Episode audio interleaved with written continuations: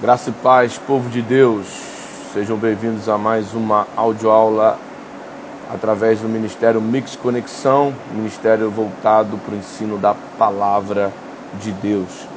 E o tema da nossa audioaula de hoje é: Não se apoiem em estruturas humanas para agradar a Deus. Eu sei que durante a nossa caminhada o objetivo do Senhor é fazer com que a gente venha crescer. Efésios capítulo 4 e outros textos mais vão deixar claro que todos nós, todos os santos, fomos chamados para termos um crescimento em relação ao conhecimento de Deus.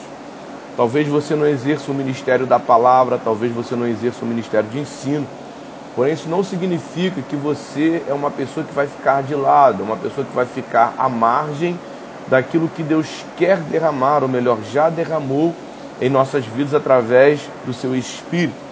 A Bíblia diz no final do Evangelho de Marcos: Esses sinais acompanharão os que creem em meu nome. E aí Jesus começa a narrar algumas manifestações, algumas situações que acontecem com aqueles que acreditam, com aqueles que perseveram, com aqueles que confiam. Efésios capítulo 4 vai dizer que todos os santos foram chamados para um crescimento, para um desenvolvimento através do corpo de Cristo. A Bíblia diz: crescei na graça e no conhecimento de Deus. E todos nós fomos chamados para isso, para crescermos, desenvolvermos, para que a gente entenda que o Senhor não quer somente a salvação, mas principalmente salvação. Porque se Deus quisesse somente a salvação, amados, Ele iria salvar, iria levar. Mas como existe uma demanda, um projeto, um propósito, Deus quer que alguns fiquem aqui durante algum tempo. É lógico que a gente vê que tem pessoas que são salvas no leito de morte. Mas como não é o seu caso, você está aí ouvindo essa audioaula eu estou aqui ensinando, a gente vai ver que algumas pessoas foram chamadas para isso. Para quê? As pessoas foram chamadas para falar do reino, ensinar do reino, né? É, seriam usadas na manifestação, no crescimento do reino. E essas pessoas, somos nós que ainda estamos aqui, nós precisamos entender que esse desenvolvimento, esse crescimento é necessário. E justamente, ou melhor, juntamente, perdão, com esse crescimento, alguns de nós vamos ter é, um resultado ministerial, né? um resultado estrutural. Alguns vão ser grandes pastores com grandes igrejas, outros vão ser itinerantes, pregar no Brasil e fora do Brasil Outros vão ter um ministério é, de louvor considerável, reconhecido. Alguns administrativamente vão ser bem prósperos, com o objetivo de abençoar o reino, de fortalecer o reino na área financeira e material. Mas onde eu quero chegar? Quero que você entenda que as estruturas que a gente cria ou desenvolve durante a nossa caminhada elas não podem ser a base que vão nos manter perto de Deus. Porque muita gente no início da caminhada é uma pessoa, mas quando cresce é outra. Por quê? Porque ganha estrutura e se baseia nessa estrutura para continuar a caminhar com Deus. E quando ela se baseia nessa estrutura para continuar a caminhar com Deus, ela acaba perdendo o entendimento da verdadeira caminhada com Deus, que é definida não por aquilo que eu tenho ou por aquilo que eu faço, mas principalmente por aquilo que eu me tornei, por aquilo que eu sou. Muitas pessoas, com o passar do tempo, parece que ficam insensíveis ao entendimento de que andar com Deus é muito mais simples do que a gente possa imaginar. O Senhor em Mateus 23 vai dizer que os fariseus, eles davam o dízimo de tudo, porém negligenciavam os princípios mais importantes da lei, misericórdia, justiça e fé. E nós vamos ver que caminhar com Jesus é muito simples, desde que eu esteja disposto a aceitar que o me entregar vale mais do que o fazer. E tem gente que no início se entrega, busca, mas quando recebe, passa a se apoiar mais naquilo que já tem do que naquilo que um dia ela foi. E por agirem desse jeito, acabam se apoiando naquilo que já tem e esquecendo daquilo que um dia foram. E quando elas esquecem daquilo que um dia elas foram, elas acabam deixando de ser. Por isso que quando eu vou para Apocalipse capítulo 2, a igreja de Éfeso, Jesus fala de uma igreja que fazia muito, mas não era. Uma igreja que no ministério estava voando, mas com Cristo estava se perdendo. E aí ele vai dizer o clássico que todos nós conhecemos: lembra-te de onde caíste, arrependa-te, lembra-te de onde caíste e volta à prática das primeiras obras. Jesus fala para aquela igreja que ele sentia saudade daquelas obras iniciais. E às vezes é assim comigo com você. Jesus sente saudade quando a gente entra no quarto, ora, chora, vai para o monte, vai buscar.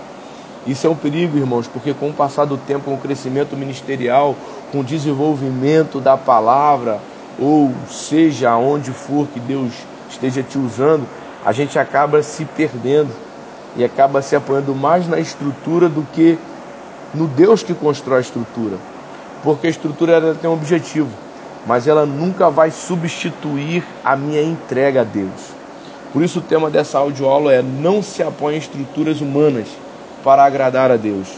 O nosso texto base se encontra em Mateus, capítulo de número 24, verso de número 1. E diz assim: Tendo Jesus saído do templo, ia se retirando, quando se aproximaram dele os seus discípulos para lhe mostrar as construções do templo. Ele, porém, lhes disse: Não vedes tudo isso? Em verdade vos digo que não ficará aqui pedra sobre pedra que não seja derribada. Então, ali, Jesus, saindo do templo, de repente os seus discípulos começam a se gabar, né? Olha, mestre, olha que templo magnífico. Aquela mentalidade judaica, aquela mentalidade apoiada naquilo que eu vejo, não naquilo que eu sou. A gente vai ver que Jesus enfrentou muitas dificuldades é, em relação a isso, principalmente lá em Atos. A gente vai ver que Jesus, mesmo depois de estar ressurreto, é, ele é indagado pelos discípulos, mestre, agora que o Senhor vai restaurar o reino a Israel, eles ainda achando que o império do Messias seria o império físico, né, o reinado, perdão, seria um reinado físico. Jesus diz: Olha só, não vos compete os tempos e as épocas que o Pai determinou pelo seu próprio poder, mas ficar em Jerusalém, até que do alto vocês recebam virtude. Então, ali, Jesus, até no finalzinho mesmo né, do seu ministério, ele tem que explicar de novo que não está baseado naquilo que eu vejo, né, mas naquilo que está acontecendo.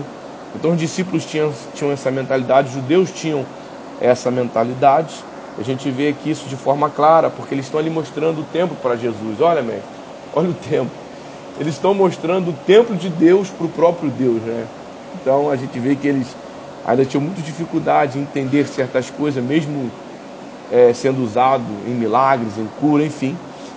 E ali então Jesus diz para eles o seguinte: olha só, na verdade vos digo, não ficará aqui pedra sobre pedra que não seja derribada. Jesus joga logo um balde de água fria em cima deles, explicando, né, dizendo: olha só, cuidado, não se apoiem na estrutura que Deus criou para que vocês possam entender o Deus da criação. Aquela estrutura ali tinha um objetivo, mas por causa do pecado já estava perdendo a essência.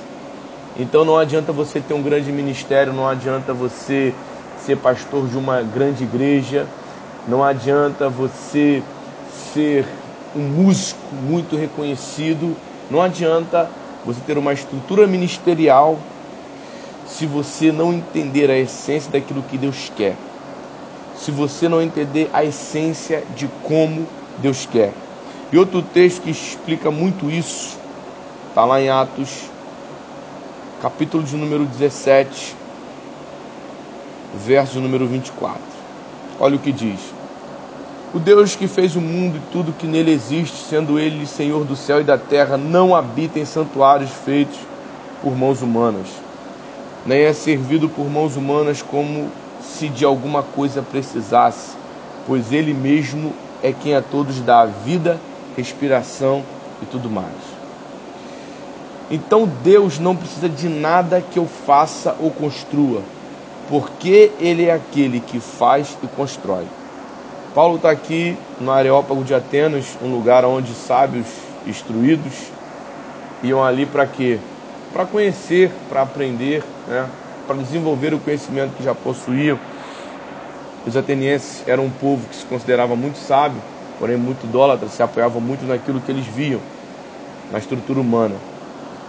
E Paulo então, passeando, vendo a idolatria, se comovendo por dentro, ele vê uma estátua de um Deus desconhecido, um Deus que de acordo com a história foi um momento onde algo estava acontecendo, uma catástrofe estava acontecendo e aquele Deus ali foi que impediu aquele problema.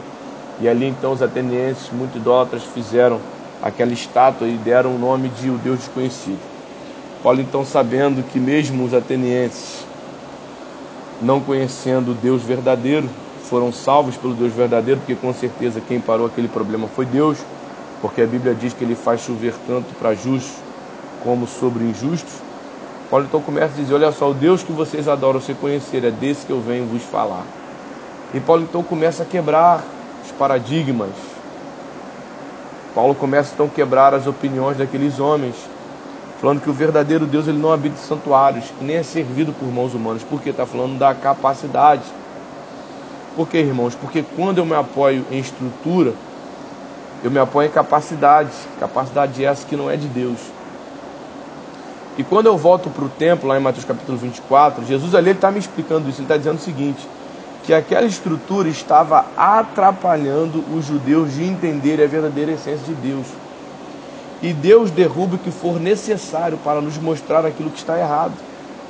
Então, aquele templo, apesar de ser uma estrutura que foi passada, construída e desenvolvida por Deus, agora estava atrapalhando o verdadeiro entendimento de Deus.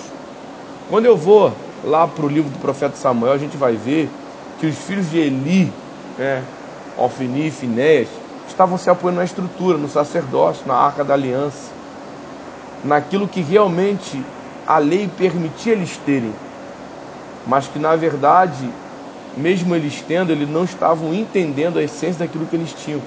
Então não adianta você ter se você não entender a essência daquilo que você tem. Então eles tinham a lei, mas não entendiam a essência, eles tinham a arca, mas não entendiam a essência.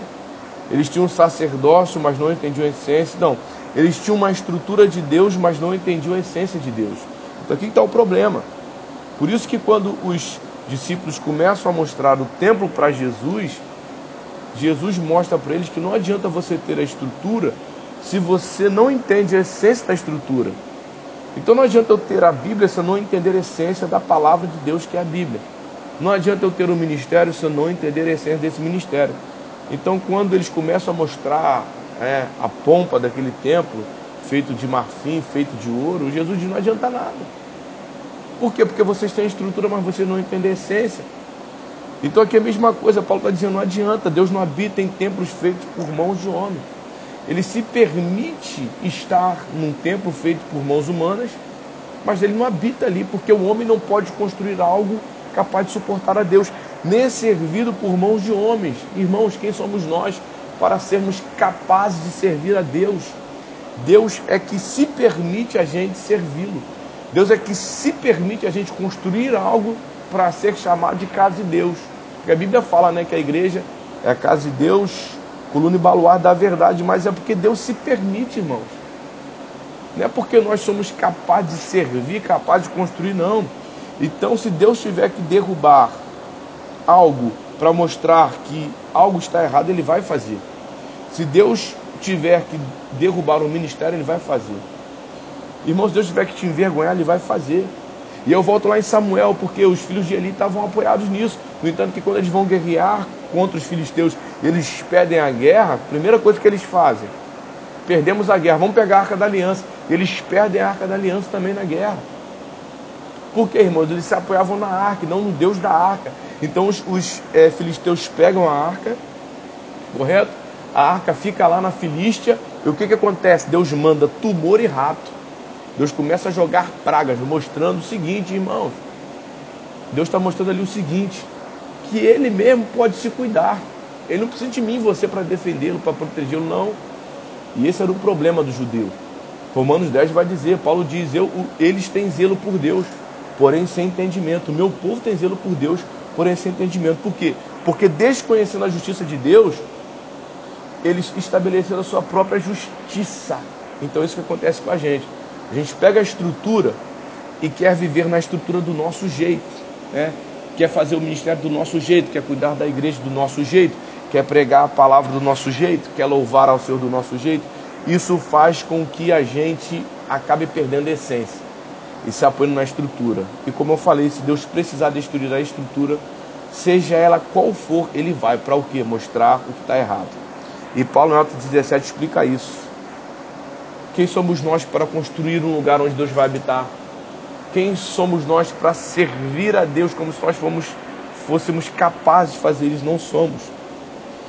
Então não, Deus não precisa de nada que eu faça ou que eu construa, porque Ele é, aquilo, é aquele que faz e é aquele que constrói. Então, quando eu entendo isso, eu começo a evitar uma destruição da estrutura, para que Deus possa recuperar a essência e para que eu possa, de forma correta, exercer a essência através da estrutura. Porque, irmãos, a estrutura não é para eu me apoiar, mas é para eu, através da essência, na estrutura, exercitar aquilo que Deus quer que eu faça, que eu exercite. Outro texto que ensina muito aquilo que o Espírito Santo quer passar para vocês nessa noite. Salmo de número 127, verso número 1. Olha o que diz. Se o Senhor não edificar a casa, em vão trabalhos que edificam. Se o Senhor não guardar a cidade, em vão vigia a sentinela. Inútil vos será levantar de madrugada, repousar tarde, comer o pão, de, pão que penosamente granjeaste. Aos seus amados ele dá enquanto dorme. Seja aquilo que Deus quer. Isso é o que nós temos que fazer. Isso é o que nós temos que construir. Então, repetindo, aquilo que Deus quer é o que nós temos que fazer e o que nós temos que construir. Como assim, Adolfo? Me explica. Ele diz assim, ó: Se o Senhor não edificar a casa, em vão trabalhos que edificam. Traduzindo, tem gente que está edificando, mas sem essência, porque Deus não está edificando. A pessoa está construindo do jeito dela. Continuando. Se o Senhor não guardar a cidade, em vão vigia a sentinela. Tem gente zelando muito por algo mas não está chamando Deus para zelar, não está chamando Deus para cuidar. Ou pior, não está fazendo do jeito de Deus. No verso 12 ele diz assim: ó, vai ser inútil você levantar de madrugada e repousar à tarde, ainda se alimentar daquilo que você ganha levantando de madrugada e repousando tarde. Por quê? Porque aos seus amados ele dá enquanto dorme. Para para pensar. Então o segredo não é eu edificar, o segredo não é eu vigiar, tá? Não tem nada a ver com aquilo que Jesus fala, não, tá, irmão? Vigiar e orar não, que é outra parada. Aqui ele está falando de uma pessoa que quer proteger aquilo que ele tem. Então não adianta nada eu edificar, não adianta nada eu proteger, não adianta nada eu levantar de madrugada, não adianta nada eu repousar à tarde, não adianta nada. Por quê? Porque aos seus amados aqueles que realmente são amados de Deus, eles podem estar dormindo, irmão, que Deus está dando. E o que é ser amado? A palavra amada aqui do original significa primeiramente, né? É, é pessoa amada, ser amado, tá? Mas a raiz dela significa primeiramente ferver. A raiz dessa palavra do hebraico original, amado, significa ferver. E eu fiquei analisando, né? Primeira coisa, ferver. A gente quer pentecostal, pensa logo o quê? Ferver, né? Então, fogo. O amor de Deus é fogo. Não é bem isso não, irmão, tá? Olha o que eu entendi aqui. A palavra do original, a sua raiz, amado, significa ferver. E ferver fala de ebulição. Ebulição fala do momento no qual a água passa do estado líquido para o estado gasoso.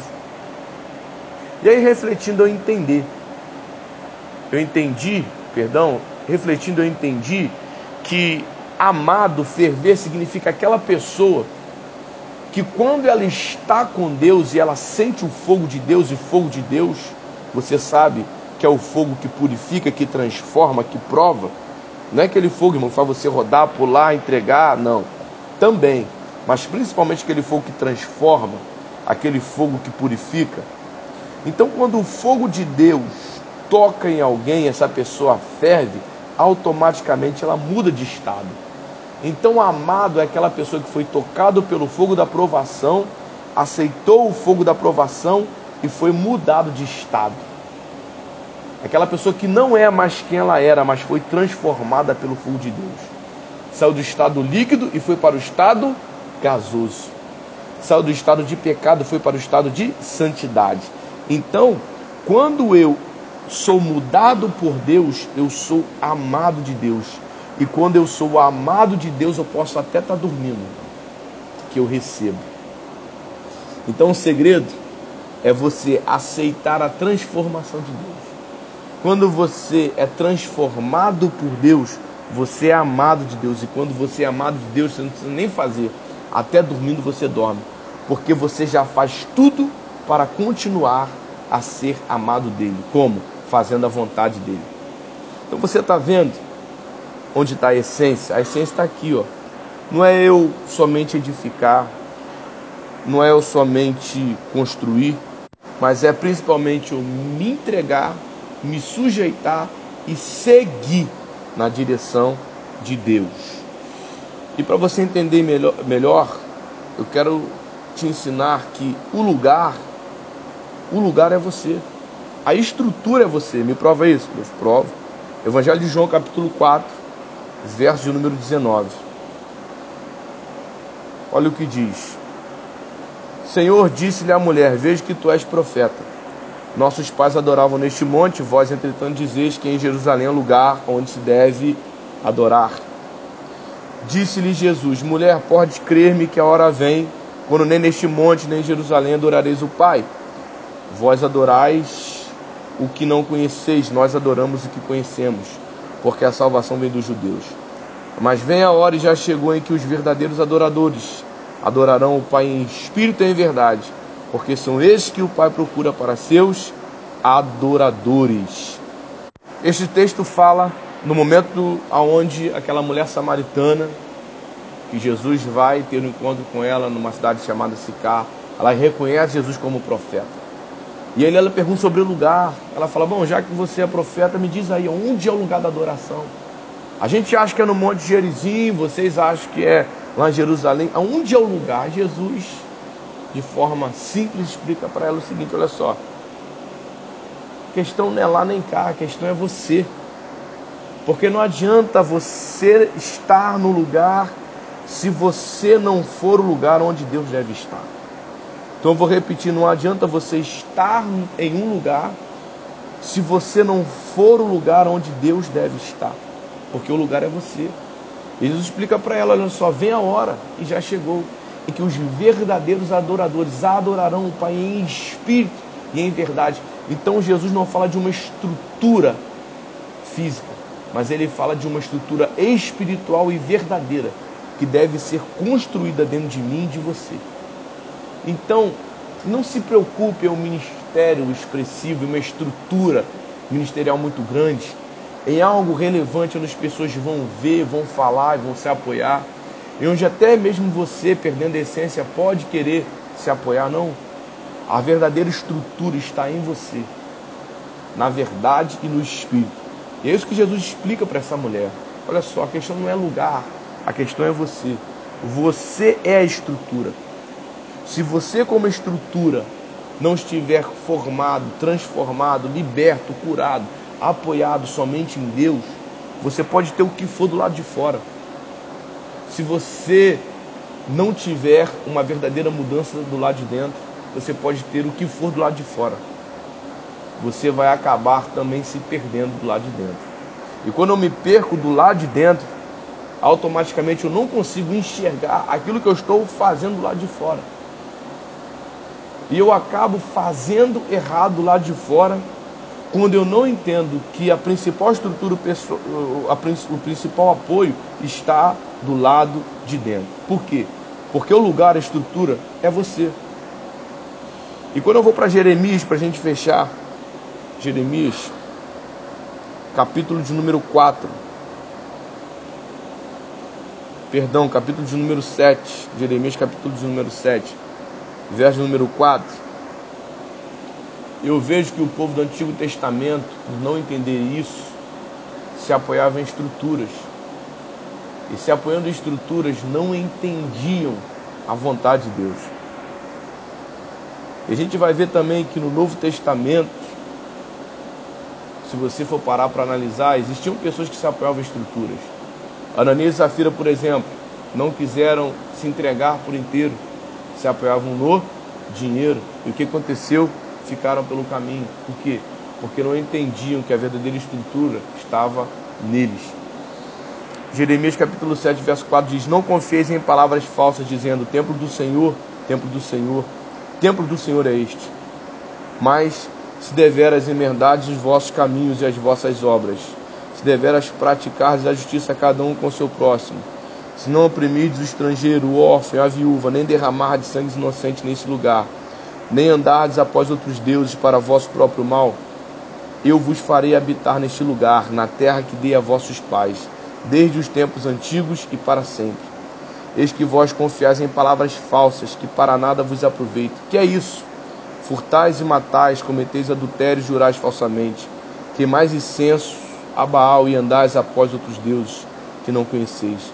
E depois vindes e vos pondes diante de mim nesta casa, que se chama pelo meu nome, e dizeis: Estamos salvos, sim, só para continuares a praticar essas abominações. Será esta casa que se chama pelo meu nome um covil de ladrões aos vossos olhos?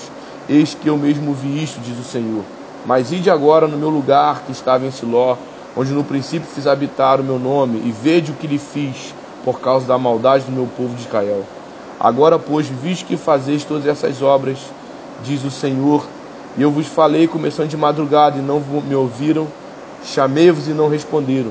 Farei também esta casa que se chama pelo meu nome, no qual vocês confiam, e este lugar que vos dei a vós outros e a vossos pais, como fiz a Siló. Irei lançar vocês da minha presença, como arrojei a todos os vossos irmãos, a toda a posteridade de Efraim. Traduzindo esse texto, o povo de Judá que cometia pecado, errava, pecava, transgredia, e não se cansava de errar. E diziam o seguinte: Deus não vai destruir isso aqui. Deus não vai acabar com Judá. Por quê? Porque o templo dele está aqui. Porque a estrutura dele daqui está aqui. E eles não entendiam que a verdadeira estrutura era obedecer à palavra de Deus, era se sujeitar a Deus, era fazer a vontade de Deus. Então, assim, eles não entendiam que a estrutura estava neles e se apoiavam na estrutura humana, na estrutura terrestre, na estrutura física. Então, o que Deus fez? Deus teve que destruir, Deus teve que aniquilar, Deus teve que matar, para que, que eles pudessem enxergar que, se for necessário Deus derrubar, Ele vai derrubar, para mostrar aquilo que está errado. Então, assim, eu não posso me apoiar nas estruturas externas. Eu não posso me apoiar na estrutura física. Eu não posso me apoiar na estrutura ministerial quando eu não entendo que a principal estrutura Deus faz em mim. Deus constrói em mim. E se for necessário ele derrubar, seja o que for, irmãos, ministério, chamado, o que for, ele vai fazer. Para fazer você entender que o principal apoio está nele. E não naquilo que ele construiu. E não naquilo que ele permitiu você construir. Mas o principal apoio está nele. E quando eu não entendo isso, eu não pratico isso, eu acabo me perdendo. E não somente me perdendo, mas não entendendo aquilo que ele construiu. Então, assim, você possa entender isso, guardar isso, não se apoie em estruturas humanas para agradar a Deus, mas se apoie no próprio Deus para fazer a vontade de Deus. Amém? que essa audioaula entre no seu coração. Até a próxima. Fique com Deus. Deus abençoe. Graça e paz.